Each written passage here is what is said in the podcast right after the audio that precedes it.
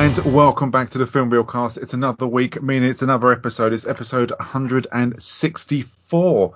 And this week, we're going to talk about two thousand nineteen Brightburn. Of course, can't do that alone. I'm joined by just the wonderful people who are usually here, and included Rav as well, with special guest Rav. Thought he was arrested, thought he was taken hostage, but he's here. Rav, how are you? I'm good. How are you, gents? Oh, those tones, those tones. That's it. A warning out. The views are going to go up. Oh, dearie me. And Neil and I'm nursing already. Neil and eighties Paul. Cody. Yeah. Neil is good. I think eighties Paul's okay. eighties Paul's in double denim. Double denim. Oh, legend. Fantastic. I wish you were joking, honestly. I really, really do. Yes. Exactly. You got your fluorescent socks on, double denim. Just you got it. Headband a lot. Right. So this week we're doing Brightburn, two thousand nineteen, directed by David Yarkovsky, written by Brian Gunn and Mark Gunn, obviously cousins of the famous James Gunn. So, and there is a massive nod to James Gunn at the end of this. It really, really is. Um, but yeah, it stars Elizabeth Banks as Tori Breyer, um, David Denman as Kyle Breyer, the very evil Jackson A. Dunn as Brandon Breyer. Loads of bullies who probably never act again in any other films. Um, and other extras, likewise, who will probably never get any other acting work. But this film was a really, really low budget film. It was six million dollars uh, a budget. In the end, it um, made thirty-two million dollars. Uh, worldwide. It was made um, it was in, made in secret. A lot of it was filmed in secret and it was released in a Comic-Con uh, that the the trailer was back in two thousand nineteen, uh, where it got mainly positive reviews, and then it was delayed, the release of it, and upon the release of the actual film mainstream, it started to get quite negative reviews for some reason. Uh, mm. But yeah, it's just hit Netflix, and I don't know if it's a film that any of you guys have seen before. No. I hadn't seen it before. You Never. Said you wanted to talk about it. I watched it. I watched snippets of it. Um, the only reason why I was interested is because of the whole paralogue Superman. That's the only reason why I was interested. It is very much so. It is very much. I mean, I knew Paul, unless this film was either set in the eighties, I know you wouldn't have seen it. We did the Matrix podcast, which was really good fun, which is available on every platform on the planet. And Paul, you'd never seen the Matrix before, had you? No, never. And it was ninety. Was it ninety? What are you laughing at? I think I was kidnapped or something and locked in a dungeon for a couple of decades. No, you have been since the eighties. Yeah. Um, yeah. Yeah, it's nineteen ninety-nine. It was released. ninety-nine. So it was probably yeah. the year, the same year that, that Titanic came out, wasn't it? Oh, my God. And I, I saw don't know. That. It's a shit oh, film, Jesus mate. Christ. Who cares? Yeah. No one cares. No one cares. Yeah. All right. Moving on. Just here. Very quick, because what we I think are doing because of the Matrix four, mm. and there's a talk of it, there's loads of chat on the internet. After we've done our films, which is Moneyball, and what was the other film we've got lined up to do? The Island. The Island. After we're going to do those films, um, we're then going to hit the Matrix two and the Matrix three, which uh, will be quite topical, and it'll be interesting to see because the first one, I should imagine, Paul, you're probably pretty positive about, weren't you? Of what? Sorry, The Matrix? Yeah. Yeah, I was. I enjoyed it. I enjoyed it, yeah. It wasn't too modern for you, no? No, it wasn't too... No, they, they actually used... As we as we, as we met the other day in the stairwell, Stu. Oh, how romantic. You're painting yeah. such a romantic picture. Yeah, um, yeah I, I, unfortunately I missed it on the podcast, but, you know, they actually used stuntmen um, when it came to the, the flying scenes, when they were slung from the helicopters. These days... Because of the risk assessments, and you know, probably it would just be C G I. Um, but they back then they actually used stuntmen. You could see it was it was great. You could see the ropes that were holding them together and everything. It was, yeah, well um, shot, great film. Um, yeah, really enjoyed it. Oh, because it'd be interesting to see where it goes on the Matrix two. So I've just finished watching that, and yeah. they went super heavy on the special effects, and yeah. the film. I'm pleased to say, for the first time ever, I understood the, the conversation, mainly thanks to Neil explaining several things last week when he speaks to the architect. Um, so I'm feeling pretty smug today, to be honest. I, I, I really am. But first time you've seen it, Stu? Uh, no, mate. I've seen the film shitloads of times. They uh, had an anniversary showing at the cinema just before lockdown of all the films. So I was lucky enough to went to see them all again. But um, no, I'm, I've got no life, mate. I just sit and watch all sorts of films most days. So um, that's what I mean, N F L, including ones from the nineties. Yeah, I sit and watch um. seasons like two thousand twelve, two thousand thirteen. Yeah. Of what? N F L. All right. Oh, that's good. Oh, sorry, I, I fell asleep. Sorry. Like, you fell asleep. Yeah. Yeah. We all we all have our own little um, what should I say, foibles or interests. How you watched really, mainly eighties really N F L. Made that see, seedy, didn't he? He went proper seedy then.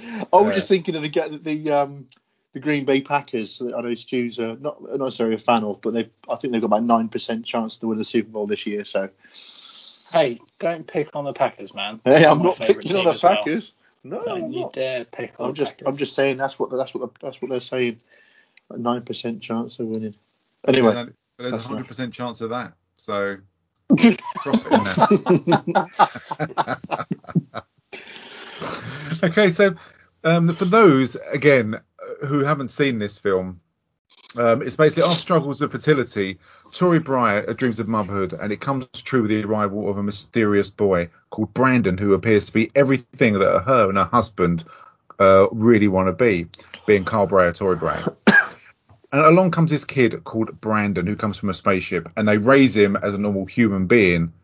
But as the spaceship calls out to Brandon, his behavior changes and he becomes very evil. It's basically what would happen if Superman had a child who turned out to be a complete bastard and misbehaved. That's really what it's about. And as you kind of alerted to earlier, Rav, the parallels with Superman are so evident in this. It's kind of unbelievable in a way, isn't it? Oh yeah, definitely. Well, to be honest, it's at the same time that being said, I also think this is um I'm, I think we've all, we've all talked about it, um Invincible on yeah. Amazon is very much like um Omni Man. This is how he turns from being innocent to completely evil, and it, I think it, it I wonder if they took inspiration from from this or not, or from Superman uh, Red Sun. Uh, for this, because there's massive nods, isn't there? You've got a couple who live on a farm. Yeah. Exactly. Might as well be in Kansas. Yeah, yeah, yeah, yeah, definitely. Yeah, but, but I like, that, we, like I like the fact that they've done that, because it is. Do exactly, you? It's the yeah, I do, because it's the complete opposite, isn't it? Mm. It's the same but opposite. What would have happened if? Yeah, yeah, basically, and I like that, because Superman's too sweet and innocent, lovey-dovey. Blech. And um, I like this version of events, if if you like, in the fact that he's just a bastard. And uh, so I like the fact that they kept the, the, the bits the same, if you see what I mean. Although in Super, Superman three, when he when he came into contact with kryptonite, that turned him bad. You could see it, it affected his personality, and he just turned into a, a rotter. Um, but this guy, when he was affected by, he, he was cut, we'll talk about it later on, obviously, cut by part of his spaceship, which potentially is uh, is kryptonite maybe, didn't turn, turn him from bad to good. No, but I, I like the question is really good, what this film kind of poses, is like, can a child's upbringing shape his future, or is he like destined to be evil because he's mm, brought up like a human being? Mm. And, it, and it's a really good question. I mean, and as you were saying earlier, Paul, that the spaceship that they would they mention in this film that he's never been cut before. They've never seen him bleed for anything. Mm. And the first time they do is when he cuts himself falling through the shed mm. and he hits his head on the spaceship. But yeah, I mean, we'll kind of, the film starts with the massive nod on the farm, and you see the couple, happy couple. You see no photographs of children.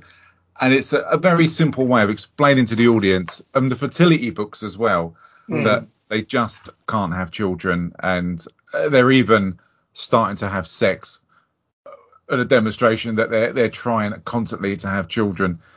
And you, you get the nod, and it's I don't know if it's they use the red glow when the spaceship actually lands, and, it, and it's just so reminiscent of Superman, and I, I kind of find it unbelievable that they were allowed to get away with so much of this. Mm. And you've got the Superman curl on the baby's head at some point. I mean, it's just mental. Would you have I liked think to they really were pushing it home, though, weren't they? The, oh, one hundred percent they were. I would have liked to have seen a bit more of when they show the home video of, cause, oh, which is brilliant. I'm so pleased that they don't show him growing up and storylines there, because all you need is the home video to learn that he's growing up. I'd like to have seen him in those videos, like bending uh, something that he couldn't bend or lift something up. You know, in Superman, the original one where he lifts up that car when he's changing mm. the tyre. Mm. They realise he had superhuman powers, because I, I don't know what you think, but um, Elizabeth Banks, who plays Tori, the the kind of mum, do you think that she's in denial of his superpowers, or do you think that she just doesn't know how powerful he is? There's denial later on. Is, I think there's certainly denial as we go through the film. At, at the start, I don't think, or maybe I've missed it, but I don't think he really, his powers and stuff, he started reacting until he's found the spaceship, though, did he? I think it was when he threw the lawnmower, wasn't it? That's when yeah. he first found out. Yeah. But that wasn't until he'd discovered it in the barn or something, wasn't it? Or he heard it or something like that. Yeah, yeah, that's right. I mean, a bit later on, the the barn starts to glow, and it's only when those kind of voices, those chants come to him, that uh, which obviously we can't understand, that it starts to turn him evil. It's as if he gets to a certain age and this thing calls mm. out and turns him evil. But I mean, when he's in school, and the bullies aren't really highlighted a lot, and obviously he gets bullied because he's a really intelligent kid. And I was looking at so many different videos of people's breakdown of this film. And I always find that quite interesting, because as if they've read too much into it or not.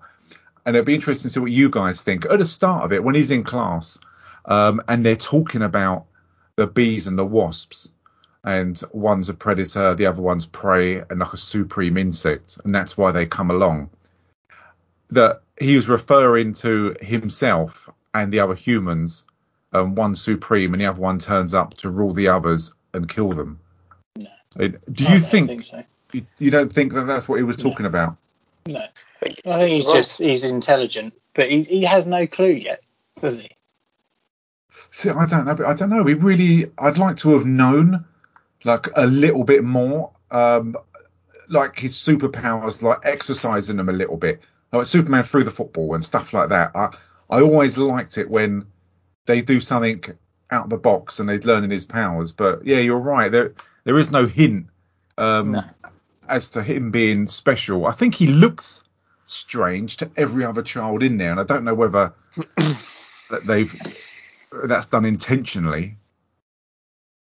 Well, I suppose he is different from everyone else, though, isn't he? Because he's an alien. But obviously no one else knows that because his parents have kept it a complete secret. So he is different from everyone. I suppose he just has a humanoid form.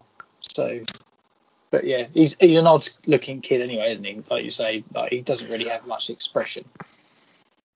No, I think no, not at all. Played it really well. Yeah, they cast him very well, I think. Yeah, they really mm. did. Yeah, he's a really good actor, and you, you see a bit of love interest, or not love interest because they're only kids, but you do see. Um, the other girl in class who he ends up uh, breaking her hands, Emmy Hunter, who plays Caitlin. And I thought this was going a different direction because they're sitting in class and everyone's bullying him and she's the only one who's nice to him. And I wondered like, where this would go, but it ends up going in a, a completely different direction. Mm. Doesn't it, Justin? Yeah. yeah.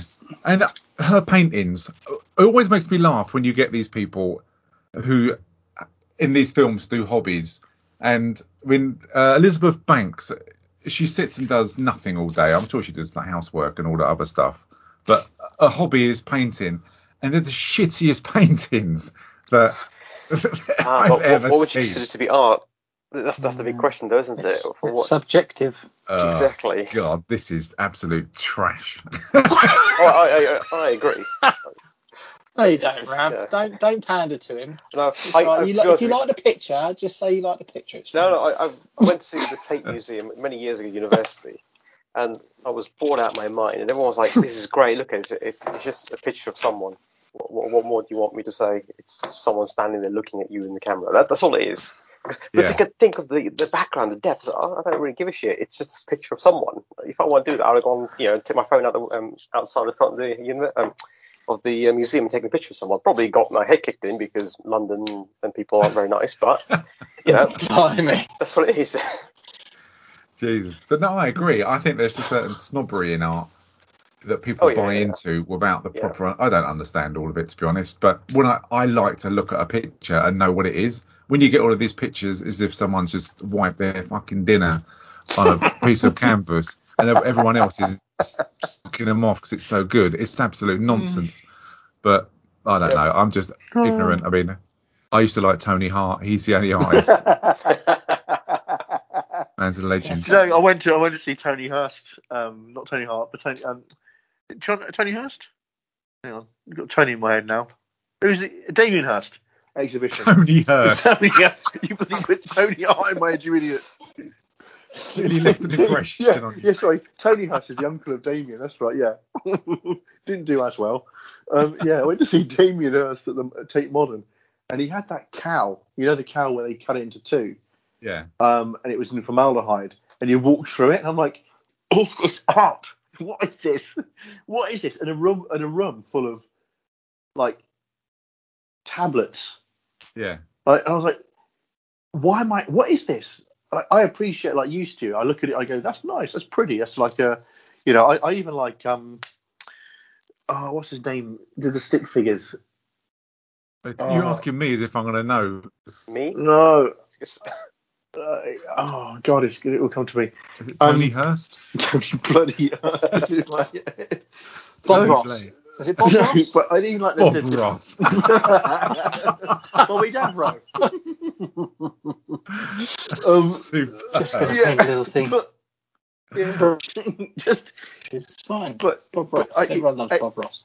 You know, I, I like I like a good picture. You go, I appreciate what that is. You know, but when it's when it's something like out of this world like that, like a decapitated head, like looking at it going, um, that ain't right. That's art to me. That ain't right. That's right. Bob Ross, all right. That's top. That's, that's so good. Oh dear. I watched Bob Ross the other day on Sky. Absolutely brilliant. I have to say, he's amazing. He's a legend. He's a uh, no, it's an old. It's a really old one. He didn't charge to do those pictures. He no. didn't charge to do those programs. He made all his money oh, wow. from his art supply shop. He oh, just did it because he wanted to educate people. He's seriously talented. That guy, honestly. Yeah. It's, It's so, so good. But Lowry. Not as good as Tony Hurst. No, Lowry. Lowry. No, no, no one's as good That's as Tony Hurst. Is that Lowry. Tony Lowry or Mike Lowry? No, L S. Lowry. L S. Lowry.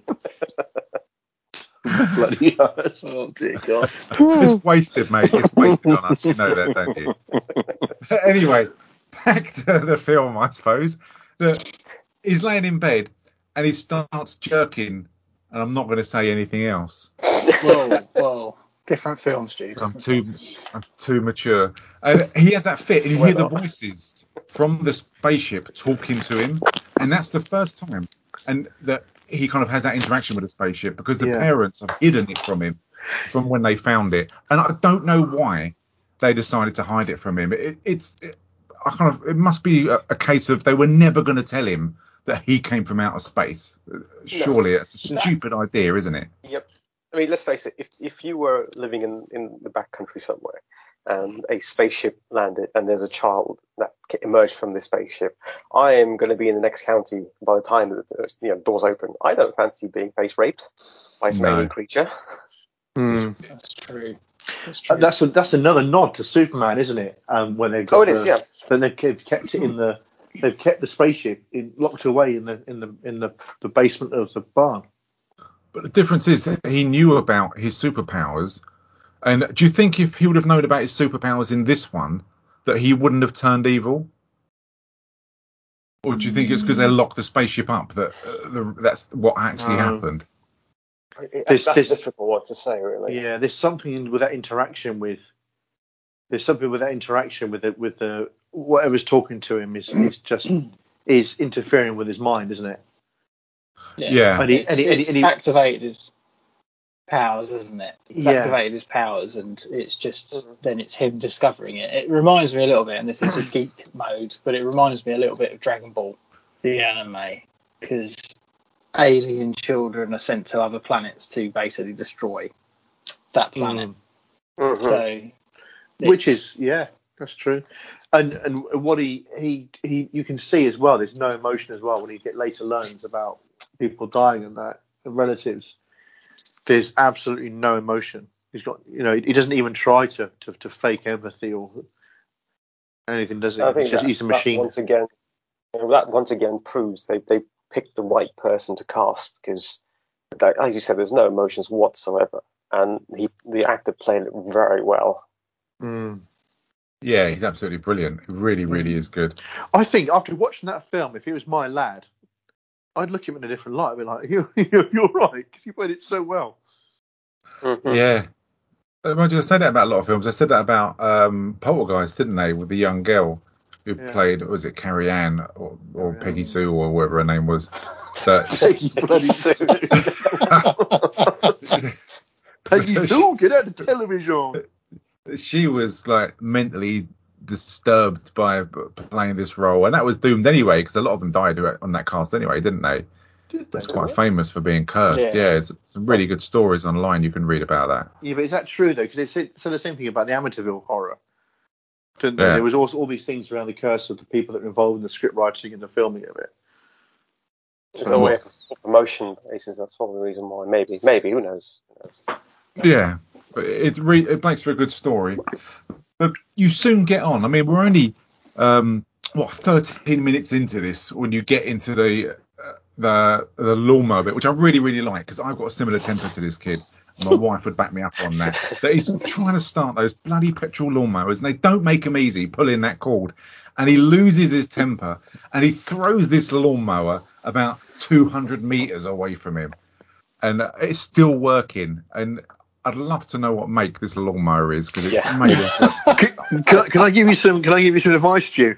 Go for it. For, from one lawn owner to another, um, a battery operated is the way to go. I've no. just bought a battery operated lawnmower. It comes with two batteries, and it will cut my lawn. It's a big lawn. Cut my lawn within forty-five minutes. The old one with the with the um, electric cord just took forever.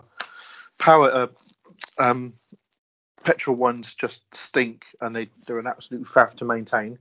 Paul, let, let's cut the bullshit, mate. You know, we all know you don't cut your own lawn. Yeah. You've Sorry. got some bloke on a lo- couple of ride-on lawnmowers. Exactly. Lawn, so don't fucking start. No, he cuts it. Yeah. What he forgot in that part story was he told me it takes forty-five minutes to cut my lawn. It does. That's because you stopped giving him cups of tea and cut out his tea breaks. That's why it's quicker. I've got the calluses to prove it. What, from whipping him? God. Nanny, they're picking on me again. Superb. So, um, what, did you think he was going to stick his hand in that lawnmower? And it doesn't make sense, as in why he sticks his hand in there, and that he's curious about his own powers. I didn't. I liked it because I thought it was a brilliant demonstration that he's he's somewhere on another level, that he's invincible, that he can't be hurt. But, he was pushing his luck. But yeah, but why was he pushing his luck? Of all the things, I know he just he's obviously strong, but there's nothing to indicate that he's kind of Um, uh, impenetrable, unbeatable. Yeah. For him to stick his hand in a lawnmower, I mean, that, that could have gone seriously wrong, couldn't it? Mm. Part of me actually expected that he was going to get hurt by that, and then, you know, realised that he wasn't invincible, but he did have certain certain powers, but he could get injured. Yeah, it was weird. I, I would like to a bit of indication um, that maybe a fight at school, that, that someone hit him and it didn't mm. hurt, and he just tried it on from there. It was a bit of a a step up from what was actually happening. But that's good though, Stu, because that added to the suspense, didn't it? You thought he's really going to do it. He's going to put his hand in there. So if we'd have had a bit of foreshadowing, or, you know, a little bit earlier on, then we'd have known. But I think yeah. that added to the suspense there.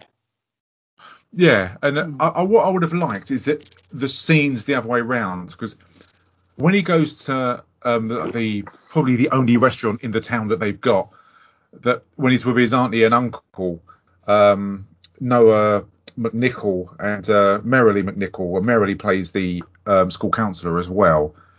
That he kind of he gets given a rifle by his uncle, who he, um, the dad uh, Carl doesn't want him to have it, and he, kids shouldn't have guns and stuff like that. I'd, I'd like to have known a bit more about that as to why, because mm. mm. um, that mm. wasn't explained.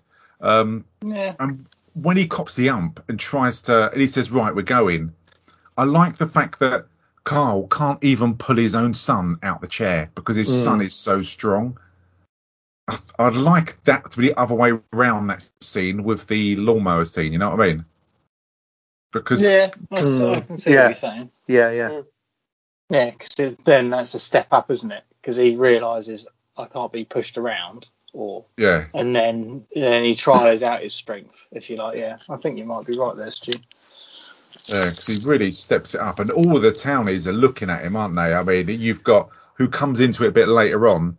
Um, you've got Caitlin's mum, who's mm. rather unfortunate later on, who works there, and I, I just like the fact because the dad, I mean, Carl was a huge guy. He's a really big guy. Works on the farm. And he can't even move is, I suppose, his possibly twelve-year-old son. Yeah. And you see him properly trying. And I, I think I'd like to have seen a reaction from him as if, like, like shit, what is going on? Like, mm. This, this yeah. isn't natural. It's very underplayed, I think. You are right, because if, if you've got someone, as you say, working on a farm twenty-four seven, that's all they've done for many years. They, they, are, they are generally strong individuals. But that scene is just like he's tried, and then all of a sudden, nothing. At some mm. point, in the back of your head, you're thinking, "I something's not right here." Yeah, that's what I think. That he even said to, he says to his wife Tori, "Like something's wrong. I, I was trying to get him up. I, I couldn't get him up." And but then they just resort to, "Oh shit! Why don't we just take and camp him then?" Mm. yeah, uh, I know. And that's it. And what did you guys um, think about the scene? The next one straight from camping, which is a really random thing. And again, there isn't any kind of foreshadow up to these things that happen. When he's sitting with his back um, to Kyle, when those weird noises come, and it turns out that he's eating his breakfast, but all he's doing is chewing his fork to the to the state mm. that he's actually destroyed his fork. What did you think about that? See, I I would say, I mean, throughout this entire movie, I, I I'll, I'll say it now, I didn't like it. And the reason why is because every character, every main character is an idiot. It, it, it, there's, there's no communication. There's nothing like that. If you've got someone who's overpowered and he's, he's chewing through a goddamn fork, you're going to say something to your partner or show her the fork. It's like, yeah. This is what he did. Mm. We need to talk. This is not normal. But nothing. He did and eventually. Then, I, I agree with you, Rav. He did eventually, yeah. And she was still in the line. She must have seen all this going on. Oh, of course, so she's good, yeah, but yeah. she just does not want to face it. She doesn't want to face but it. So that's her only child. Yeah, exactly. I think it's, it's more. Is it, you know, mother's love is always blind. Mm. But so, if it, you're right, if it was me, I'd be like, look what he's done to that fork. Yeah. Yeah. And he bought him last this, week. This is not normal. Yeah. No, not at all. It was like a John Hughes film because in his films, parents are always idiots and the kids are kind of more superior. and It, it was very much because after that they again go up to his bedroom to get some of his clothes, and under his bed they find that they find his book, and it's got all cutouts. It's got women in kind of underwear, so they naturally assume that he's starting to get curious about sex. Mm. Uh, but then they find organ parts, uh, like pictures of organs and inside the human body. And as you, as you said, Rav, he doesn't say to his wife, "Oh my God, you should see what he's done to this spoon." They naturally assume because he's got mm. pictures of bodies and organs and that. That he's curious about sex. I'd never put that together and get that no. he's curious about sex. It, it's absolutely ridiculous. No. It really that, is. The, the, the, the pictures of the women, I think, were a cover. That was, wasn't it? It was just if they opened up, lifted his mattress up, they'd see the pictures of women and probably, oh yeah, he's interested in women, and put That's the point, thing back down yeah. again. But then they delved further and saw that beneath that there was all this other material that he was interested in, which was just not right. Yeah, I honestly don't know. I mean, you could be right, Paul. You, it could be a really good point, or it could be a case of too much credit. I don't know. What do you think, Neil? I think he's just interested in all of it. He is coming to that age where he's interested in girls. The way he looked at that girl in the class when she stuck up for him, you could instantly tell that she, he liked her, and it wasn't just for the fact that he stuck up for her, or she stuck up for him, sorry. And, yeah, But I completely agree, the organ side of it, I don't think it was a cover-up. I like that idea, but I think he's just, you know, he's not of this world. He's finding out he's got all these powers. He's he doesn't really care about the fact he's his empathy. He hasn't got any, has he? And when his dad tries to have a chat with him while they go hunting and sort of tries talking about playing with his penis and all this sort of stuff, mm. um, which is weird. Because yeah. I'm sure that's not how you talk about reaching puberty and being interested in women, to say it's okay to start playing with your dick. Um, but, you know, his instant thing is, what, like now? Yeah, and the dad was like, in, like, not now. Or, yeah, I can just whip it out. Or, mm. you know, I can go and do what I want. And, you know, he's like, the way his dad explains it, he is an idiot. And I completely agree with Rav. His parents are morons. I agree. I, I understand his mum is completely in denial because that's all she's ever wanted as a child. But his dad's a fucking idiot in just the way that he explains mm. things. You know, oh, if you have urges for women, just give in to them. So that basically sounds like, yeah, just go and do yeah, what you want. Card, isn't it? Yeah. yeah. He's trying to play he's trying to play the part of a, a normal child, isn't he? But he just does not get it. And that's what all these weird interactions come out. Throughout the film, he doesn't he doesn't understand how to be a normal child. He tries to maybe um, uh, hide hide his real identity, and that's why he asks those stupid questions, like or those those questions like what like now, because he just does not. When it comes down to it, he can't fully pretend to be human. Yeah, I just think as, yeah. as you guys said earlier, the it's the way he said it. When I've got two boys, twelve and sixteen, there's no way in hell I'd have a conversation that went the same lines as he did. Yeah, about, it's just absolute nonsense. If my son was eating a spoon or a knife or a fork and destroyed it, I'd want to talk about that. You know, yeah. it's it's the way, the fact it wasn't addressed. I think it would have been really, really good, and it would have been a really good yeah. conversation. I don't know whether oh, that yeah. comes down to the writing or the lack of ability from um, Brian and Mark Gunn to do this, because mm. I think they, again, they missed a trick. But they, they do slightly mm. recover um, when they do go camping, um, and Tori wakes up and Brandon isn't there, and he's gone into the bedroom of Caitlin. Um, And they get that really spooky music that the um, her kind of computer turns on and it starts playing music, and it's really creepy. And the windows open, you get the tr- like the tropey kind of curtains blowing, uh, yeah, and it's, it's proper trope, isn't it? It trope. is. Yeah, and I I, I quite like the the spooky nature, the way the film's got back to kind of what I wanted it, and it's good. I, I'd like to have seen this a bit more, like a, a bit more aggression. Like towards her, just raising the ante a bit. I don't know what you guys thought. I was worried of what direction this was going to go in, due to their age, if you like. But I never thought. I don't know. Yeah, he's. I think at this point with him, he's obviously been brought up as a human, as a young man, and he's very conflicted at the moment. He's obviously been awoken for his powers and who he actually is, and what, you know, we don't know where he's come from and what they're like, so to speak. So he's a, a boy, and he's been brought up for twelve years like he should be. Then all of a sudden he's got all these powers and feelings, and we don't know what's being communicated from him, or, you know, things that have been woken up in. And he's just so conflicted. But like most young men that are confused when they find out they've got some sort of ability or what, a thing over everybody else, he acts. He's he's struggling to control it, isn't he? Yeah. That's how I saw it. It was just a complete battle with him at this point in the film. Yeah, it, yeah, I, I see what you mean. I think you're one hundred percent right. And it's, I just think some parts they, they do miss a trick. Mm. I mean. And you are limited with these two kids of what you can do and pushing the boundaries. It's just, she sees him standing behind a curtain and she calls to her mum, and, and that's it. I, I would have liked to have seen something horrific from him, like looking really scary with his eyes glowing, or just something really extreme, or don't have it at all. It just, it, I, again, I, I think so many parts of this, they do miss a trick, you know? You know, the other thing was with this was it was a bit weird in that, like, previously she'd stood up for him in class, and she's out. He's outside her bedroom window, and he doesn't do anything, does he? No, you just yeah, see him I, stand there. But I think it's there. the want, isn't it? I think it's the want to. So he clearly fancies her, and then his dad has basically turned around and said, "If you have urges for mm. women, just give in to them." Which, if you're a confused young man and you've got all these powers and yeah, feel like you're advice. bigger and better than everybody else, he's then sitting there thinking, well, I could do what I want. And yeah. that's that's what I mean. He's gone there probably with the inclination to go and do what he wants.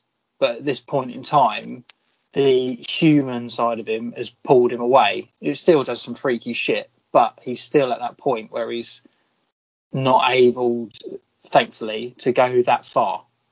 But yeah. that's from, my take on it. Yeah, but from her perspective, all he's done is appear, it's weird, obviously, but appeared outside her window.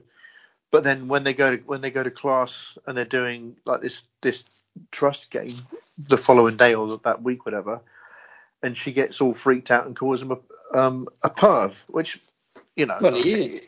He is a, he is a perv, but I, I don't know. I just we've seen it in many films in the past where they've. You know, the kids have turned up outside the window, but they've never had that kind of reaction. But she she she reacted quite strongly to him being outside. Yeah, it was a bit strange because she seemed the kind of girl who'd go and just talk to him rather than. Mm. It was a bit, yeah. It, considering like that. that she she seemed to like him because she stood up for him, it was just may, maybe I, it was I, the music starting and stuff. I don't know. Yeah, I think it's a build-up of things, isn't it? But I'm not being funny. I mean, I don't have a daughter, but if I found out that a random boy from her school was stood in her bedroom because he's climbed in through an open window in the middle of the night, I'd think there's something fucking wrong with him. He Especially wasn't in the room at this time, was he? Yeah, he was yeah, stood he was. behind the curtains he in the room. Oh, the right, curtains. sorry, yeah, beg your pardon, yes, he was. Yeah, and he's the that one that's gone in with his lightning speed to turn the music on. She closes mm. it down, he turns it back on again. You know, he, yeah. he's there for one reason and one reason only. And unless she figured out and called out to mum and he is still a scared boy at this point of the fact of not wanting to get caught, we don't know what he would have done. Mm. Yeah, it's quite weird, isn't it? And again, they kind of drop massive hints that he's evil, kind of very similar to like Omen and stuff like that with Damien, where he's standing mm. in front of the chickens and all the chickens are going wild mm. because I take it they can just sense he's evil, which is... Oh, I don't know. It just seems a bit yeah. weak, really, you know? Yeah, no, I have to agree with you. There are certain elements to this, and this is one of them, isn't it? Scaring some chickens. I think anyone can probably scare some chickens. It's not exactly... I would difficult. like to, yeah, I would like to have seen it done differently. A different animal. Mm. I mean, if they had a dog in the house and suddenly the dog started going against him or, or attacked him or something like that, you know, it just... Yeah. I, I, I don't know. But that seemed to miss the mark so well, much. Can't it? We often get dogs yeah, in movies, or just, just yeah, or just don't do it. We know yeah, he's yeah. evil. You can mm. demonstrate that, and mm-hmm. um, in the next scene, can't you? Really, quite easy. But I don't know because all the chickens have been killed, and again, like, he starts to suspect that it's his son. He's like, well, a wolf can't do this. A wolf won't rip the door off. It won't take the lock off, and it's got to be his son. And again, she defends him. So, and it's. It's down to kind of naivety and stupidity that she defends him. It isn't even a case of Brandon being clever enough to put a split between the couple, is it? Mm. No, no. He's he's testing out his powers, and he's clearly finding out that he, from killing the chickens, that he enjoys killing things in a horrendous way. But like I said earlier, his mum is so she's so sort of. happy the fact that they finally got everything that they ne- couldn't have. She's just in complete denial, like Rav said. You know, she's just she won't accept that there's anything wrong with him. And you do find this, though, don't you, with parents? Of course you do. Their their kids can be the biggest twats in the world when they've done something, and the first thing they turn around and do, that it wasn't them. No, no chance. Yeah, yeah. Who, you know? But he he is inadvertently causing a split between the two of them, though, isn't he? Oh, he, he is. Yeah, well, he course, is. Yeah. But, but I don't would... think he wants to. I don't think he's no. his. That's his plan. No, I think but... it's just because Dad sort of, even though he is a moron, has cottoned onto the fact that all these things are starting to add up. Yeah, but that's trope. I know, because it would have been it, you can't kind of win in a way, but because it would have been nice if they would have put a split between them, because I quite like that as a viewer, and it does frustrate you, and you kind of get more involved in it. And uh, but if he would have put a split between both of them, which would have been quite good, because it's always like, as Rav said earlier, mother's love. But they don't do that. It seems to be the stupidity of one or the other at the time, depending on what the incident is, that, that causes the split. And what did you think, Rav, of the scene of the trust exercise that the te- the worst bloody teacher going um, yeah. did with those kids? What did you think of that, Rav? But, uh, look, firstly, it won't happen in school, simply because you know that's that's a lawsuit waiting to happen, realistically. um, and secondly, I, why would you do that? I, I don't get it. I mean, I, I understand what the teacher is trying to teach, like teamwork and you know having faith in your friends and, and colleagues, whatever the case may be. But wh- why? I mean, you're only picking. Well, you know that. Well, unless the teacher doesn't know, but one kid is being picked on, and you've got that Kathleen girl. As soon as it passes to him, you, you can see you making eye contact, and she's going to move out the way. It was foreshadowed from the beginning that she was going to move out the way. Yeah. And then it happens, and then you realise, well, what did you expect was going to happen? Yeah. Yeah. You know? And then he, the teacher, uh, just yeah, help him up. Well, no, help him up. Get him, tell, tell him, tell get up. You know, get up yourself. It's, it's yeah. Like I say, I, I, I dislike, I dislike this movie, and it's making me angry. That's what it is. Yeah, it was a dopey, as you say. It's a really weird thing to do, of getting kids in a small circle, push them, and they're not even catching them. It's just a case of really pushing them, and it's just yeah. This isn't something in school that you'd ever look back and remember and be a good exercise from. That's made you a better person, is it? No. Yeah, I remember we just pushed each other around in class. It's just ridiculous. But I do like the fact that he does break her hand, and he really does break her hand. He squeezes her wrist when she's told to give him a hand up, and you first see that evil look on his face, and he does it in front of everyone, and as schools do. And I would be going mental as a parent if the school yeah. dealt with this so shockingly poor. To go and see the school counsellor, and you've broken probably every bone in your daughter's wrist. No wonder Caitlin's mum went mental, you know. Oh, I don't blame yeah, definitely. Definitely. And the fact that she says she wants him charged and stuff like that, and the cop will just go, no, it's not your call. It's like, what do you mean it's not her? It's, it's her child that's just been fucking G B H'd. Yeah, and exactly. I want to make an allegation. That's not your you. call. No, you can't. No, sorry. The school have decided he's going to be suspended. Not round here, you can, lady. Counselor. Yeah, it's, it's nonsensical, isn't it? It's absolute bollocks. It is so good, isn't it, that the victim isn't allowed to make an allegation. The police decide who can make an allegation. Imagine if it was like that. Jesus Christ, that would be yeah. interesting. He ran me over. Not interested. Yeah, not here, he didn't. He said something else happened. Oh, right, okay, yeah. fine. Good. Just walked out in front of a car. Yeah. You don't make that call, I do. Yeah. Fucking nonsensical, oh, it really funny. Is. It's such a load of shite. But again, that the, the, the same evening when he's in bed, he does get that call, um, and he goes back to the barn, and you've got the barn lit up, and his spaceship that he arrived in, which I, it's a shame they never really make a big deal of his spaceship. I would like to have seen more of the spaceship, because he's he's there, and Tori goes to find him, and he's levitating over this spaceship, and she kind of, well, fuck all happens after that, really. It's just a bit of a letdown, isn't it? Well, she still in the line after that. That's all it was. It's just crap. You've got a foreign language, whatever's being said, the alien chant, and he's going all mental, hovering over his spaceship. But I, I just would have liked to have seen the spaceship. I'd like to have seen more of what's happening. And it's just, I mean, you learn that he cuts his head, and the, it's the first, or he cuts his hand, sorry, and it's the first yeah. time that he's ever done that, but you don't get an explanation why. And I think if you're going to reveal, make have this massive reveal, I know it's foreshadowed for later on, huge, but there's no, they don't tell the audience as to why and what happened. And no. Now they could talk to him about, he's found his spaceship, talk to him about it, talk to us about it. And it's just lazy writing. This film is only an hour and a half, I think possibly, I don't know, well, you guys, it's a relief for you, Rav, isn't it? Yeah. But this is like, this is your caliber, Neil, isn't it? This is, or Rav, this, this is, is the same caliber, and yeah, yeah, and shoot. No, no, it's not as bad as shoot up, but yeah, it's, yeah, yeah, shoot up's amazing. An awful film. Oh, shut up. But they just, I would like to film be a quarter of an hour, twenty minutes longer for them to give some kind of explanation.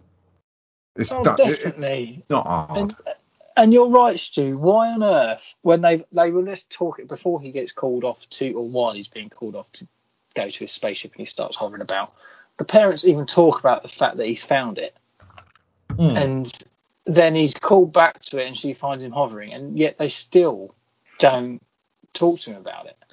And it's no. just, it, you know, I, I completely agree with the fact it's really lazy and it's really frustrating as a viewer. And, you know, I'm I'm quite different to Rav at this point in the film, that I agree it's not the best piece of art ever. But, you know, I was still fairly interested in it because of the fact it's the al- alternate to Superman. But, but like you said, it just missed so many tricks. And there's so many places in this where it could be explained or explored some more and told him his hit past, and then, you know, that could have fed into his character arc a bit. But, you know, the fact that they just didn't say anything at all and just let him get on with it. I'm with yeah. you, Neil. I think I think that's what kept my interest going, because it was it was that, you know, what if Superman was bad, you know, because, you know, you don't really see him as a kid unless you watch Smallville, but I've not really mm. seen Smallville, but yeah, so that, that that's what kept me going, because you wanted to, you wanted to, I wanted to see it out. Yeah, yeah, and it's interesting that the next scene he goes to see Caitlin again, and and he's there. Um, he actually says to her, and he confronts her, and just says, like, I want to tell you something. I want to tell you that I'm so special, and that you at the moment you're the only one in the world who knows this. And he's got flowers for Caitlin, and he wants to kind of apologise, and which is quite interesting because he's learnt his powers, but there's still that human side, and it's her reaction of kind of disdain towards him that I think is attributed to her, like her mum's death. Don't you? I, I agree with that, because I think it, it, that was his last reach out to for some kind of humanity, whatever was left in him. But because he was rejected, he flipped. Mm. Yeah, he flips massively, because she even the last thing that he hears is, "My mum told me I can't talk to you." Yeah. And the, I, I was really surprised, and I like this diner scene.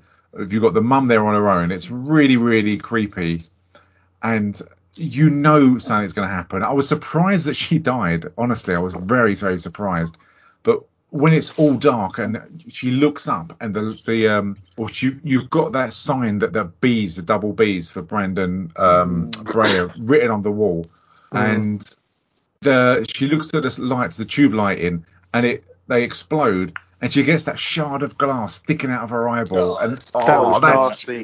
Ooh. That was, that was so very well done, done but it was nasty. Yeah, yeah, yeah. yeah. yeah. I've got a thing about like you, eyes, and I just I, I didn't know, like it. But and then they, and they showed it from her perspective, from the first person perspective, and you could see where the blood and the goo from the eye was turning orange, so you could see what what she was seeing, and there was this one eye, it was just gloopy orange, wasn't it? Like she was trying yeah. to scan the room to find out where he was. It was just gopping. I don't know, I don't know about you, but would you have pulled that shard of glass out of your own eye? Oh no! Um, I would have put. Freaked out. I would have put a ring bandage around it to, to, to cushion the surrounding area, and then and then put a bandage over it. Yeah, yeah. A ring bandage to cushion it. That's such a tool. You, you, use can, you, a ring you can make piece because you, you can make one out of a triangular bandage.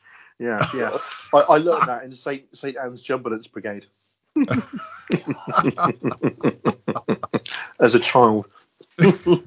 Yeah, she she does get confronted, and when she's looking around, but as you said, the kind of you get the P O V from her, and yeah, it's all it's just like red where the blood's dripping down, um, and he kind of he just baits her, doesn't he? He really mm. does, mm. and he's only got one thing, and it's the first time. Correct me if I'm wrong, that you see this costume like that he's made and this mask. Yeah. Which is so creepy. It's, it's so creepy effective. As hell.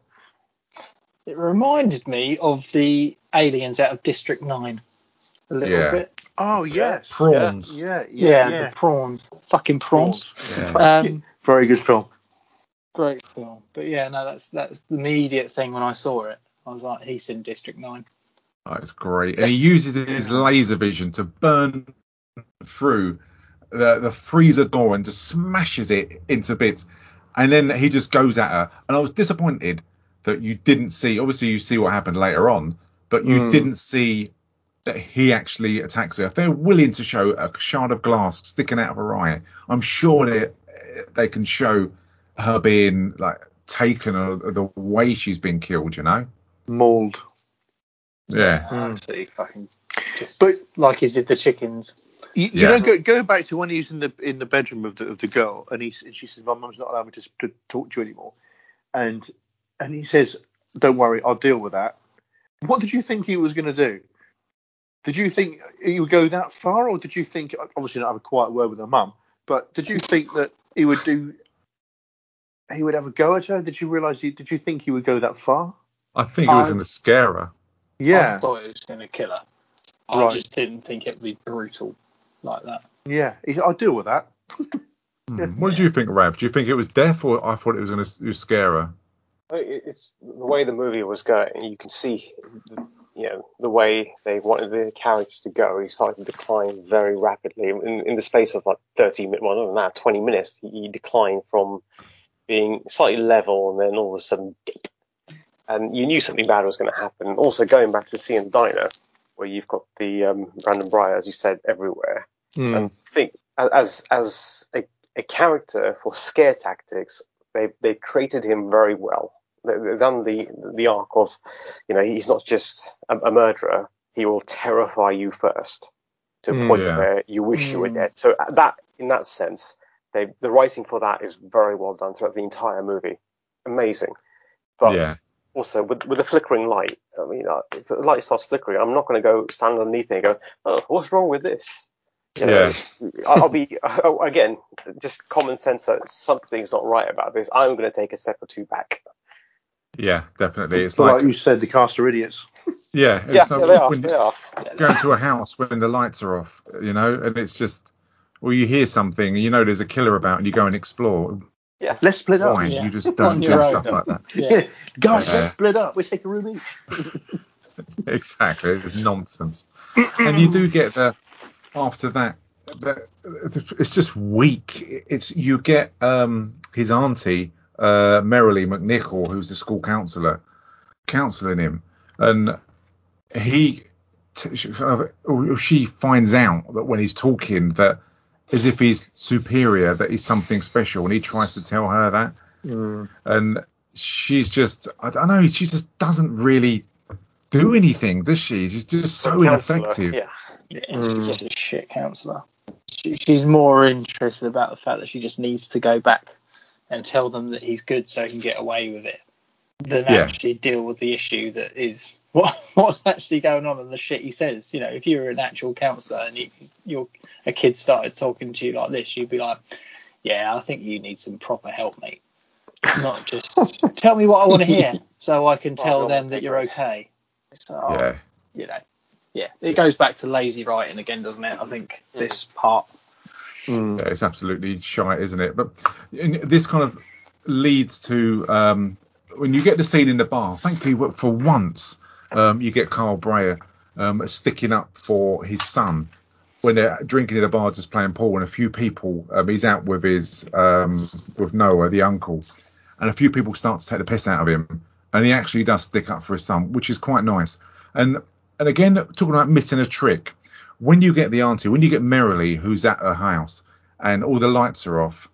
And you, the kind of the security lights start to um, come on in the back garden. Again, that was really creepy. That you mm. knew it was him, and again they missed. I think they missed a trick there. I really do. The scene, the way it was set, of her indoors, and you got the massive kind of swimming pool out of the, of the back, and just the way it's all lit up. It would have been really good just to see a figure standing there. And I know you'd have kind of expected it. but they just missed a trick. I don't know what I yeah. think they did. I think it was just a, a, ended up being yeah. a boring scene. Did you think did that she was going to botch it then? What did I think? Um, did the auntie think she, was going to get it. She was going to bite the bullet then, yeah. Um, I, I didn't know which way they were going to take this. I, I, I honestly didn't know. I was really confused. It didn't play out the way I thought it was going to play oh. out. Um, no, because it's very, it was very weak again, wasn't it? The fact mm. that all the weird lights are flickering and stuff, and obviously I'm not going to put two and two together, granted. But then all of a sudden, she he's at the door and mm. basically saying that can't happen. You mm. can't tell him that. And all that stuff, and he's he says it in a menacing way. He's not just going, "Oh, please don't tell him," and you know. Yeah. And she's like, "Oh, just go home," you know, and then doesn't think to tell anyone anything about it, and it's yeah. just, you know, she's a shit character in this film. Yeah. Massively, oh, yeah. she doesn't add anything to it at all. No, she says, "Don't tell anyone. It's not good for me. Not good for you. Uh, not, or not good for my parents." It goes, and especially, it's really not good for you. And as you say, Neil, it's. It's a direct threat that mm. she looks at him and then get kind of that it is a threat, but then just ignores it completely. Yeah, it's also just the fact a, a that he's waste. twelve years old. Yeah, he's twelve years old. He's walked over to the house. She's not going to take him back. Would you not call the parents as if you're if you were the auntie? It's like mm. your kid's out here. You know, he, he's you being would. a bit weird. Right. Pick him up. You, you would. Know, twelve, I mean, yeah, it's just it's just again, it's just just idiots. Yeah, I, I, there's no other word for it, is there? She's meant to be no, in charge true. of safeguarding and a safeguarding lead. Yeah, or she would drive back. She yeah. doesn't do anything. It's just absolute shite. But I, I would have liked to have seen, and I don't know if they don't do it because kind of the main, like the baddie in this, the villain is a child, and that's the reason why the violence, to a certain extent, unless you're the victim, the violence is toned down. Do you think that's the why? That, that's the reason why they don't kind of uh, take it up a level with him that you actually do see as a viewer? Yeah, I, I think so. Because again, twelve-year-old, you, he's not experienced the world. I mean, let's face it. When we were twelve, I, I barely knew anything of this. But if this were this was turned on his head, and if it was like a Superman character who's in his twenties, thirties, I, I could see this going very, you know, very wrong in, on multiple levels. Yeah, definitely. And I think that would have been maybe if he was sixteen, seventeen. Um, yeah, yeah, that would have gone very wrong. Yeah, yeah, I think they could have gone down that line. Yeah, but I'm I'm glad they didn't in no. a sense. But it's you know, but you can tell that, it, that it's in the back of his mind, isn't it? Because he's sort of getting to that age where he's thinking about things. But I'm glad it didn't. But the fact he's standing in her doorway and stuff when she's gone to bed, it's just, he's creepy. He's a horrible bastard, isn't he? He really yeah, is. It's very wrong. I, I like the fact that he scares the shit out of the uncle. When the, the mm. uncle, the, thankfully, he's the only one who seems to take the normal kind of action that anyone would take when he discovers him. And I like, you do see him on the kind of ceiling or crouched, which is really creepy wearing that mask. And I thought the uncle was going to get it in the bathroom. Yeah. Um, yeah. Mm. And he does find him in the wardrobe, and he kind of berates him. He embarrasses him, doesn't he? He, re- he really talks down to him, which is he's kind of talking himself into his own death pretty fast. Oh, yeah, yeah. Yeah, no, definitely. But it is, it is good that someone's finally pissed him well, confronted him. You know, saying he's wise in you're in my wardrobe wearing a creepy mask, and he's talking about homework, and he's just like, bollocks, mate. You're, you're lying to me, you know, mm. and all yeah. this sort of stuff. So, but I, like you say, Stu, ultimately that was um, a poor choice to do. He just gets himself in a whole world of trouble. Yeah, um, pretty much. And it, he throws his uncle. He kind of uses his laser vision, his laser. And hmm. smashes his uncle against the uh, uh, the garage door. And I don't know whether it, if his uncle would have stayed where he was, whether he would have survived, or the fact that he jumps in his car leads to a horrific death. I, I honestly don't know.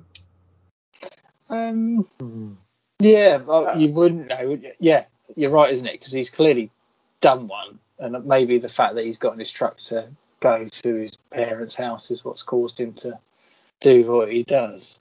because I yeah. think he's sort of shit himself a little bit, hasn't he? Yeah. Again, uh, sorry, Raphael, sorry, mate. Inter- don't interrupt me. Again, once again, it's just pick up your phone, call the parents. Yeah. Why? What, what, why are you driving? Where are you driving to? Yeah, I got no idea where he's. I going. Don't think he knew.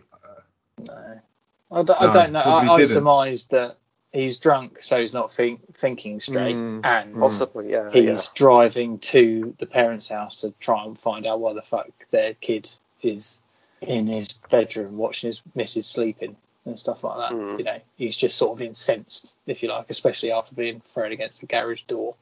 Yeah, but, but it is yeah, nice man. to get some tension for once, though, isn't it? In yes. this part, oh yeah, yeah, yeah. It's done really well. The way the lights, the hazard lights, are flashing, and the way his headlights are, and every time it flashes, the kid's there and he's doing something different. Mm. And the way he looks at him as if like, no, no, no, no, this that's this, really good. This isn't right. Mm. And he picks the van up, or the, the truck, and just smashes it to the floor.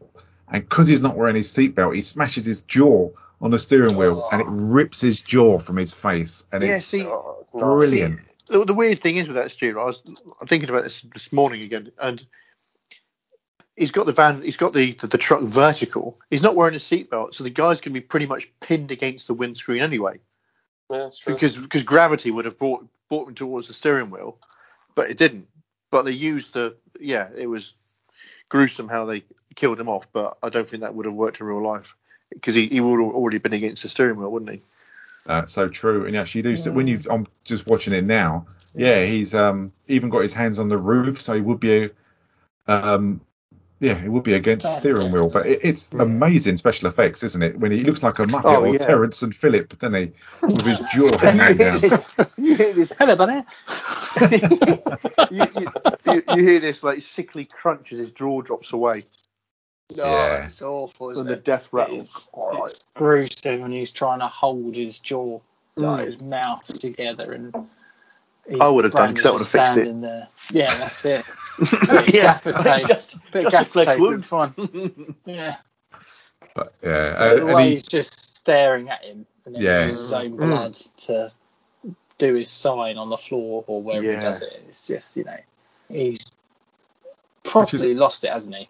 Oh, one hundred percent. Which is convenient. He does that time because the sheriff is the only yeah. one, even though they're the worst police in the whole of probably South America, wherever this is, that that it gives him a hint as to this is the same person who did this, to the same person who did the diner as well. Um, but he doesn't obviously connect the dots, and why would you, that um, it's a twelve-year-old child. But he doesn't go back, unless I'm wrong, and kill um, Merrily, the auntie, does he? No, he didn't, no. No. Which is strange. Why do you think that the auntie didn't die? Was it because she wasn't hostile and did what he said? I can only assume that they forgot. The the writing team forgot about her. Yeah, I I, I think there's a possibility with that. Either that was setting up for a Brightburn two. There was talk of it, honestly. Was there? Yeah, there was talk mm. linked to Caitlin. Um, it was that Caitlin was going to come back. She was going to wake up in a hospital with like mm. a, a metal hand, mm-hmm. and that she will be pitted against um, oh, no, Brandon. Please. But, oh, no, but yeah, no, no, metal no. hand made get made by the spaceship metal. Yeah, they yeah, never went yeah. that, funnily enough. But um, yeah, yeah funny that. Yeah, it's weird that, isn't it? That would have been a shit film, one like this one. But, but yeah, so and even when he gets back in the middle of the night wearing no t-shirt with yeah. the worst excuse that he was playing football with his mates, they still argue about. What what do we do? We need to talk to someone that, that is clearly lying, but I don't want to challenge him about it. I mean, are they not challenging him because they know he's a fucking freak? Or I think by now they're scared. I think by now they're just like, it's yeah. By now they've had how many clues and hints can you can you have? Yeah, she's still in complete denial, isn't she? I think she mm. knows something isn't right, but you know she will not entertain it at all. And no. you think by this time you would start entertaining it a little bit, you know, even if you are, you know, absolutely besotted with the fact that you found this baby in a spaceship and you couldn't have one of your own. I think scenario. she's in, she, she is in denial, and that's when they have that bust up, isn't it? They have that big old bust up, and yeah, they, I think she, yeah, I think she knows, but just doesn't. Yeah, like you say, she's denying it. She she she's got an inkling, but it causes them to have an argument. And she says to the um, to her husband, "I'm putting him first," effectively, doesn't she? Yeah, yeah. But th- that yeah. dream sequence is awful, isn't it? That, oh, that is, it just when he's laying in bed and he's dreaming oh, yeah. that, that he goes into the woods and she's there with this spaceship and it's all lit up and she's holding this baby in a a red kind of towel and then there's blood coming from her eyes and mouth. I mean, it has no relevance to to this film as to what scenario has been witnessed by him. It's It's ridiculous, it, isn't it? It's like a teenager's done it for some kind of college project. It's ridiculous. It added, it added nothing at all. No. Nothing at all. It was, it was unnecessary crap. Mm-hmm. Yeah. With no payoff whatsoever. No. It, it's just ridiculous. But you do get the, the next time they're in the hospital, and obviously no surprise that um, poor old Noah is uh, brown bread with his jaw half ripped off, and they're saying that it was drink driving. Um, I mean, surely you'd get some crash investigators to say, well, there was no other obstacles in the road. There's no other roadside furniture damaged. And for some reason, it looks like his car's been dropped from about thirty foot in the air. It's yeah, uh, that, that sheriff yeah, just but... turned around and said, not here, you don't. yeah, yeah, yeah, probably. There, there was, I, I don't know if you saw from the, from, from the wide angle shot, but there was that adverse camber. That's it. And there was, a, there, was a, there was a heavy jackknife across the carriageway earlier on that might have left some debris. no, it, it, was, it, was, it was a bear or, or a moose or something like that. Just it really is. But it, uh, it's good that when they come in the next day and actually say to Brandon, look, how are we going to tell him? How are we going to break this bad news to him? And then they do say, I'm sorry, your Uncle Noah is dead. And he just does not give a shit, does he? No. He really doesn't. Whether he didn't read the script that day, I don't know. He's probably had enough of the B S um, on the writing to this team. It's like, yeah, right, so right, right, right. He's still filming this shit. He's yes. The director. Who are these clowns still you've got? They're supposed to be my parents or what? Oh, dear. But, yeah, he doesn't care, and they don't. They can't work out why he just doesn't care. And he's just... Wait. This doesn't play out well. Due. Go on, Rev. No, credit, credit where credit is due.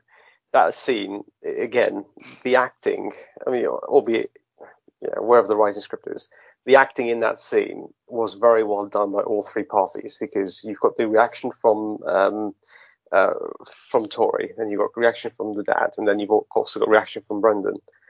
And it's just like, sorry, a complete lack of emotion from Brendan. And it's just like, yeah, I can see it. And again, I think they picked a really good actor for him, because there's just there's just nothing there, mm. yeah, whatsoever. I, I, I completely agree, but mm.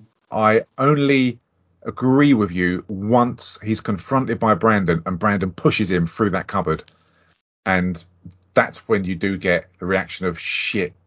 This is really bad, and for once it's done in front of uh, Elizabeth Banks, front of Tori, so she mm. can witness it herself, and she has to have that same reaction. But I love even that. Then, there's nothing there from her. Again, I, again, going back to the whole, you know, mother's love is blind. But just, she's just pushed a fully grown man who is probably, you know, three times the size of this kid through a door, and and, and nothing. Uh, mm. It's just. Again, it just annoys me. This film really annoys me. Yeah. It did make me laugh though when. He, um, Kyle goes up to his son's bedroom, goes up to Brandon's bedroom, and looks behind a wardrobe and finds his T-shirt. And that really reminded me. And I actually, when I watched this with uh, the missus, I said, "Oh fucking hell!" I said, "This is going to be embarrassing." They found Brandon's wank towel. I knew you were going to say that. Yeah, that's what I thought. It'll be like a beer mat or a pair of socks shoved behind. And it's like this film goes in a different like direction. Cardboard. Yeah, he just bangs it on the floor. It's space exoplasm. Don't worry about it. Oh. But it's a T-shirt with blood on, and and and he's you can tell it's it's the T-shirt that his murder shirt that he's worn, and the reaction that his dad gives him, who's shitting himself, is, "I'm really sorry. Do you want to go hunting?"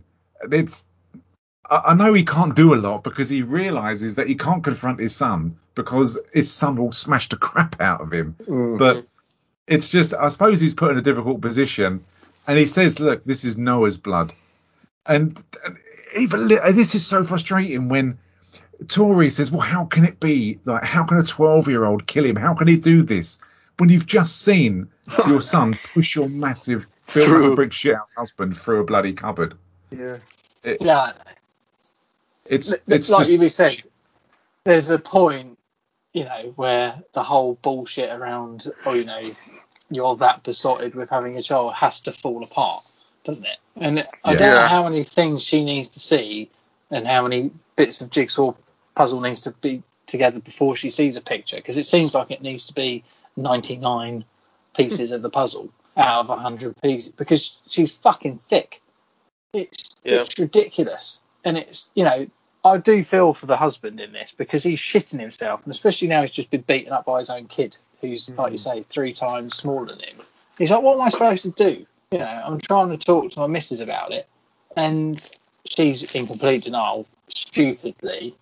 You can't go to the police because they're just saying, no, it didn't happen. You know, it's... What she needed was to- Tony Hart to draw a picture of it. Or Tony Hirst. Or, Tony yeah. Hirst. But I do like the fact that he says to her, more people are going to get hurt. We've got to do something about mm. this. Mm. And But it's stupid that she then turns around, and it does get boring and frustrating that I'll never turn against my son. Uh, and thankfully, he says, you know, our son is something we found in the woods. And she freaks out and says, don't ever say that. And it's that divide is just ridiculous. They've been in a relationship for ages. She fell in love with him because he's a hard-working, sane, sensible person. And now all of a sudden, when he's coming up with these ideas, when there's no rational explanation, she's turning against him. Yeah, it's yeah. weird. Yeah. It's, it's like you say, it's just lazy. Well, it, yeah, it's lazy writing, and it goes on for too long. You know, it's, you know. And that's harsh, mate, because it was only an hour and a half film. You know what I mean? That's yeah, that's pretty harsh. No, but th- this element of the film goes on too long, doesn't it? Her character arc doesn't. No, it doesn't move at all, does it? From, from no, the just... start until the very end, she is of yeah. exactly the same. It's it's quite like Rav said many times during this. It's lazy writing, and the it's arc just yeah. It's yeah. just frustrating. And yeah, it then levels out, and it just stays there flat. Yeah, yeah, completely. And, and the policeman, meanwhile, is um, looking at the, the pictures of the car crash, and he sees that um, the symbol painted on the road, which starts getting into question stuff. And Carl's going to take his son hunting, and I, I like the fact he's actually got an agenda. He's got a plan, and he, he's even going behind Tori's back. Um, to take action um, over Brandon, because he's completely out of control, and this massively backfires. But again, you get the policeman coming over, and Tori, he's even asking questions about Brandon, um, and she turns against him and mm. is in complete denial for this policeman, which is doesn't really. There's no payoff to this, is there? It's just really. a shame. It, It's it's nice that the coppers are finally sort of switched on to the fact that it could be him, because it looks potentially like a double B, even though it doesn't. It just looks like yeah. a shit eight with a line through the middle mm. of it. um, yeah. But yeah, again, it's ridiculous, isn't it? You've even got the coppers turning up and saying, you know, we what's going on, sort of thing. Can I have a look around? And she instantly's like, no, you can't. You know, which yeah, yeah. It was a bit and weak, the wasn't copper, it? Oh, but it was nice, the fact that he knew he couldn't get in there, but he did turn around and says, you know, I'll be back. Mm. Yeah. Which I did like that, in the sense of he didn't just go, okay, see you later. You know, yeah. he he put that threat in to say, this isn't over. I think he's got something to do with it. Mm. Yeah, and it's only, and it, it starts to kind of play well, that it's really extreme that he takes his son hunting and he's standing behind him with the rifle pointing at his son's head, and meanwhile they then flick to Tori, who's in the house, who's find, that found the book, and she sees those symbols, and for once she starts to panic, and for once the realization hits that Brandon isn't who he kind of cl- claims to be, a nice, gentle son. that he is something who's really evil, and she realises that. It's, it's not just the symbols, though, is it, Stu? It's, it's, it's the symbols and it's drawings of, of everything he's been involved with. Yeah. Like, of, his, of his uncle and all that kind of stuff. His pictures, colour colour pictures of all that that he's that he's, he's done. Yeah, and it's pictures of people, several people dying, as in mm. world domination taken over. Yeah. Um, but it's far too late, and it's really good um, in a twisted way. That when you see Kyle, you actually do see it, and it's very reminiscent of um, Calibre. Calibre, yeah. Of when he gets that and he shoots his son in the head, and his son just makes out as if he's just been slapped on the back of the head. Yeah. There's, there's no blood, and he goes to shoot him again, and he disappears. And that that annoyed me because sorry, in, in, again interrupted, but it, you you're planning to shoot your kid. Why are you taking so long to aim? Because it's just sat there. Yeah. And yeah. then why is there only one bullet in the chamber? Yeah, he's right in well, front of you as well. It's a hunting rifle, so yeah. there can only be one. But oh, okay. I'm not being funny. I know he's an evil alien bastard, but the fact is he has brought him up for twelve years as his own okay, son. Okay, I see. You, I you see couldn't it. just turn up and go, right, I'm going to shoot him in the back of the head today. Uh, it's all good, right? You just kneel down there and I'll shoot you. You know, it's yeah. no one oh, could just, men. you know, yeah. well, yeah, yeah. mice and men is a bit different. He didn't but, do a very good job of covering up, did he? If that was me, I'd have like looked the other way. Is it raining? Is it bird shit? What is that? What is that? It's like someone although else you, down you, here. Yeah, you, although you couldn't really hide, hide the, the sound of gunfire. So that, he, he was in trouble either way, wasn't he? Oh, it's extreme, isn't it? It, it really is. And I think it's a, a great death. I mean, he chases his dad um, through the woods. And I never expected his dad to die um, the way he does die. I mean, and it's so, so entertaining that he captures his dad and he uses his laser vision to to burn through his eyes and burn a, a massive hole in the back of his head. It's, mm. oh, it's, it's, I love it. I think it's such a gruesome graphic death, and it's it's yeah. what this film needs. It, it kind of picks it up for me. My interest is starting to go up again. Yeah, I, yeah. In a sick way, it is, isn't it? Yeah, one hundred percent. He's like, well, you shot me in the back of the head. I'm going to burn your eyes out, and you know, yeah, I can kill you that way. You know, and the screams of his dad when he's doing it.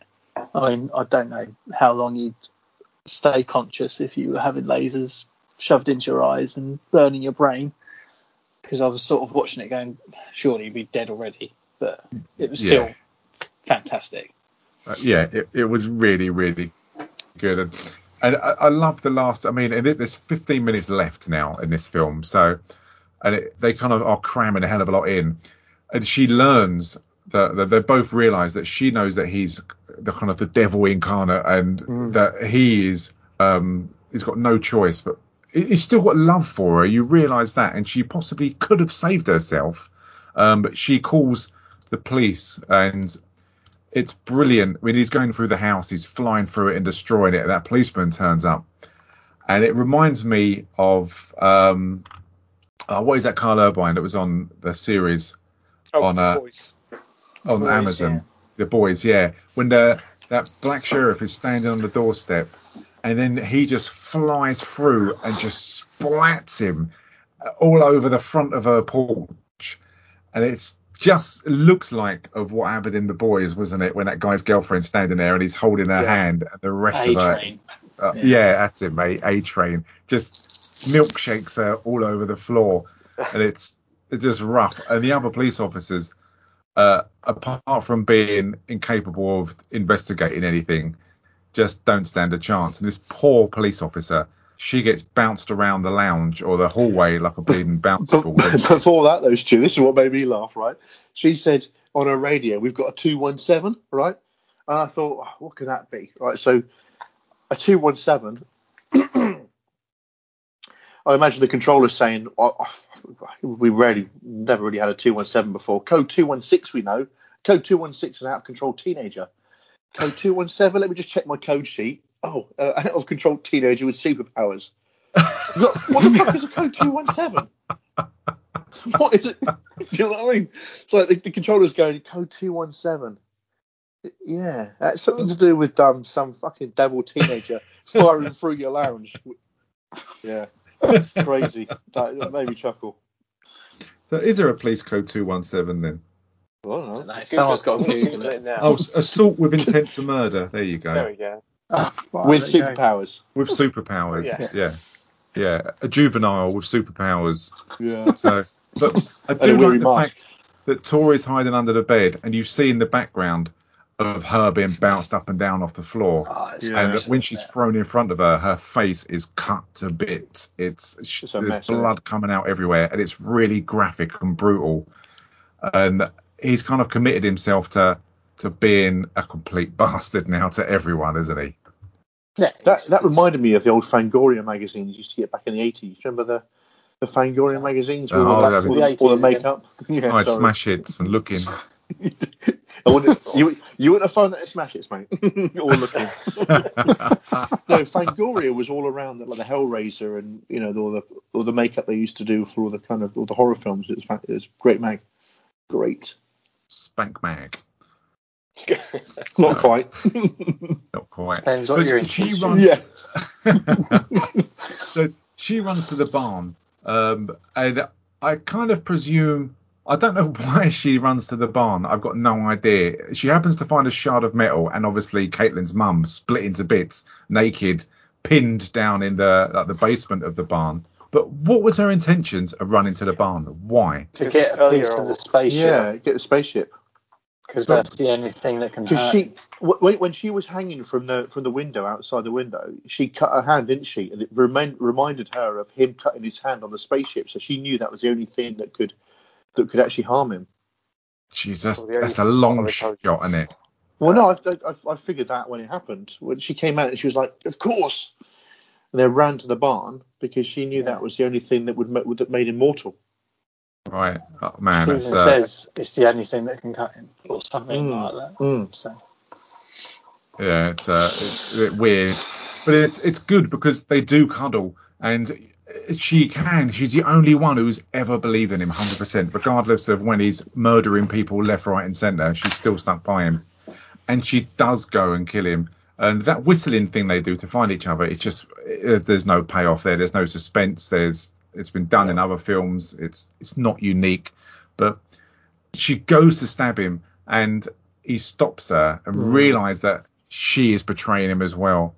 And it's brilliant death again. This film gets good. I don't know whether I'm excited because I know it's going to finish, but it's the fact that she flies up straight in the air and or withholding her and then just drops her from, I mean, what was a plane fly at? thirty-three thousand feet, is it? Mm, roughly. Something like that, yeah. Yeah, that he drops her from that height. Cruise. And just, it's going to be a, a terrible death. And I, I don't know whether it's pot luck that he just thinks, sod it, I'm gonna kill everyone on this plane because this, this um, jet flies along um and he just smashes into it and kills everyone, and it makes out that this jet fell out the sky and killed conveniently um like the Breyer family, and the only survivor of that um was Brandon, who's sitting in the back of an ambulance. I mean, it seems pot luck that this jet's there. I mean, was it just by yeah. chance and they put two and two together, or what did he mean to do it and cover it up? Pot luck, I think. Yeah. Just, and all, also, I mean, how can we cover this up? Feet, she'd have frozen before um, that the drop would have killed her. She would have frozen up there at that temperature. It'd be like minus thirty-three thousand feet. It's like minus forty-five, fifty degrees. Just go and watch Iron Man, my friend. That's what Tony Stark did in Iron Man. He flew yeah, so he high. He did. Yeah, so there you go. That's what film. happened. But yeah, and, so and the other thing is the debris, isn't it? it if that's flying at yeah, it wouldn't be there, would it? And it hits you, it wouldn't be there because no. it's got. The whole fuselage was all in the field. Yeah, it's just. Yeah, you're right. You're right. You know, there's lots, but I, I, because I was trying to look favourably on this film, which is unlike me. I thought that he saw the plane and thought, "Oh, maybe I could cover myself up here," but that is a long shot. Isn't it? It's, to yeah, be fair. It, oh, it's God, a yeah. massive long shot. The fact that he goes, oh, I could, you know, I'll say a plane landed on my farm and I'm all right. And it killed everyone. I'll get away with it. I think it was just the next step of just his, his complete disdain for humanity and just that, yeah, right, why not? I'm here. I'll do that. Yeah. Yeah, it's quite, I, I just think it's convenient and mm. a little bit of lazy writing. But The, you do see the F B I there, and you do see that symbol on the plane for the viewers' sake, who are, mm. are kind of that still awake. He did it. Yeah, still awake that he did it. Um, and the Breyer farmer's been wiped out, and he's just sitting there eating a, uh, a cookie at the back of the ambulance, perfectly happy, no remorse, doesn't care whatsoever. And they put it down um, as an accident. And that's the, probably the first time when I watched this that I learned that the town was called Brightburn, when I actually yes. couldn't understand. Yeah. Of why it was called Brightburn. I didn't know whether that was something to do with his superpowers, but um, it was on the side of the library at some point, wasn't it, as well? I must. So, I did not see that. In. Didn't yeah. see that at all. But I do like the, the extra bit on this where you get the news clips of him flying yes. through the air, yeah, yeah. and uh, is it human? Mysterious figure destroys office building in Brightburn, and that he goes on a complete rampage of destroying everything and killing loads of people, and you get Michael Rooker, and there's no surprise of Michael Rooker being in this, bearing in mind that him and James Gunn kind of team up and do everything together. I mean, the uh, the last um, Suicide Squad film, he was in that as a token gesture part, and if you haven't seen this, oh, really? Stop listening now. Um, gets killed within about the first um, fifteen minutes, and it's great. I, I think this is really good, and this is a massive nod um, from uh, Brian and Mark Gunn to his uh, to his cousin James. When you've got that character they're talking about, it's clearly Aquaman, who's the underwater character who's referring to. Then you've got the female with that rope, the lasso, strangling people. You've got Wonder oh, Woman, yeah. Yeah. and you've got Superman, who's the figure, and it's brilliant. Have you guys seen James Gunn's film called Super? It's a two thousand ten film. It was on Netflix for nothing. Is that and Super eight? Um, it's just called Super. And oh, you've got... Uh, it. Yeah, he plays uh, the Crimson... Oh, what is it? The, the the Crimson Tide or Crimson something. I can't remember what it is now. It's really annoying. I need to look at that. Um, it's starring Rainn Wilson, and it's done by James Gunn. And it's got um, Kevin Bacon in. Um, and Liv Tyler, um, and it's really, really good. It's quite graphic, um, but it's just a very, very weird film. Um, Crimson Bolt, that's who he plays, that's it. And it's Rainn Wilson, who's from The American Office. It, it, it's a, a very oh, weird yeah. film, a really violent film, and the figure down there in red is the Crimson Bolt from James Gunn's own film. It's, well, there you go. Oh, it's absolutely brilliant. Uh, and it's just a really weird nod that Michael Rooker's doing. Uh, and obviously, it's kind of the Gunn family patting each other on the back and giving each other a bit of a nod. But that was my favourite part of this film. I thought that was absolutely bonkers. But yeah, so so that's Brightburn. I mean, it's a, a film that I've seen quite a few times. I saw it at the cinema when it came out, and I quite enjoyed it. But with each viewing, I think you can find different faults, and we always do this when we break a film down for the podcast. That you and it's I love talking about these films. I always look forward to Wednesdays when we're doing these, because I, I never know what film we're going to do really, and what you guys are going to say, because we didn't speak about this before the pod, did we? No, no, no. So it, it's quite interesting, but I mean, I'll um with regard, I'll rate this. Uh, I'll probably give this a three, because I still do get some enjoyment out of this, even though I've slated a lot of it. Um, no, two and a half out of five. And the best bits at the end, I do like the end of this. I think it's really good. It starts to move faster. The level of violence and entertainment steps up. Um, and I love Michael Rooker's part at the end. I think it's, I didn't expect this. I just thought, what the, the hell is Michael Rooker doing in this film? Um, but and the worst bits, I think so much is lazy writing. I think if this was a bit longer, even though one and a half hours the way it is is too long, but if it was a bit longer with better writing and more explanation, I think it could have been a good film, and it, it possibly could have left me wanting another film with some more explanations if they ask questions. But they failed to do this, and I found it boring. A lot of it, I found it quite boring.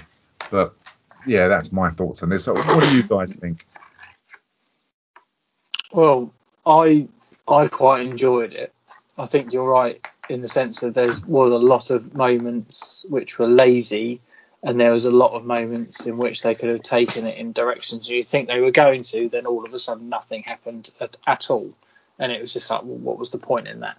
Um, but I still like the fact of what the film's about. It's interesting to have the alternate side of Superman. I don't like Superman particularly. I think he's the most boring superhero going. Yeah. Because he's just too perfect for me, and that kind of shit annoys me. So it was it, it intrigued me to see him from the other side, and I thought in certain elements it, it they did it very, very well. And like you said, when it as it was ramping up and he become more violent, and the the deaths that were happening, and the fact that he was just, you know, unstoppable, and he realised it. It I I really liked it, and I got quite excited, and especially towards the end. Not so much the news clipping bit, though I did find that hilarious.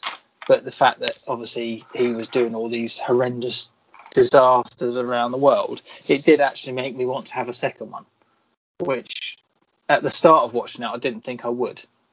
So I'd probably give it a three out of five. Um, I'd recommend it for people to watch just if you want the alternate potential version of Superman and you're interested in that type of thing. But um, be expected to be disappointed with a lot of what goes on in it, that it actually doesn't lead anywhere.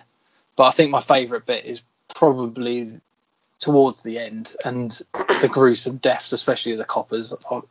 As horrible as it was, the way they were done was fantastic. So that was me. Excellent. Yeah, I agree with you, mate. Yeah, I just want to quickly say that I do think, I know I've kind of not been too favourable, but as um, you guys did point out earlier, uh, I, I think that um, Jackson A. Dunn, who played Brandon Breyer, was very, very good at what he did for a young kid in such a an intense, kind of horrific film. I thought he was really, really good in his part. Yeah. But, but, but yeah, so. Um, Paul, what do you think, mate?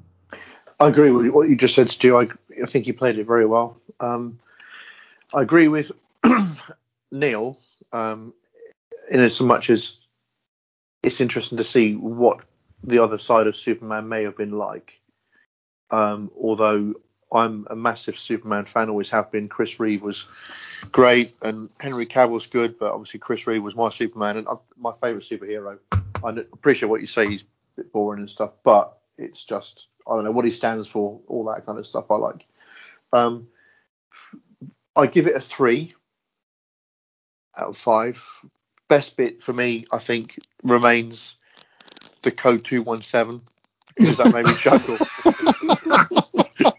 I just sat there, tried to rewind it. I was like, you, oh, come on. And the two, code two one seven, and as you said, like towards the end, the, the violence ramps up, and that's good, you know. Um, best, worst bits, the same as you, Stu, the lazy writing. I think there were opportunities that were missed. Um, I know going back to the going back to the, the when he was being bullied and they were in that circle but pushing him around, it's almost as if the writers said, right, we need him to break this girl's hand. How are we going to do it?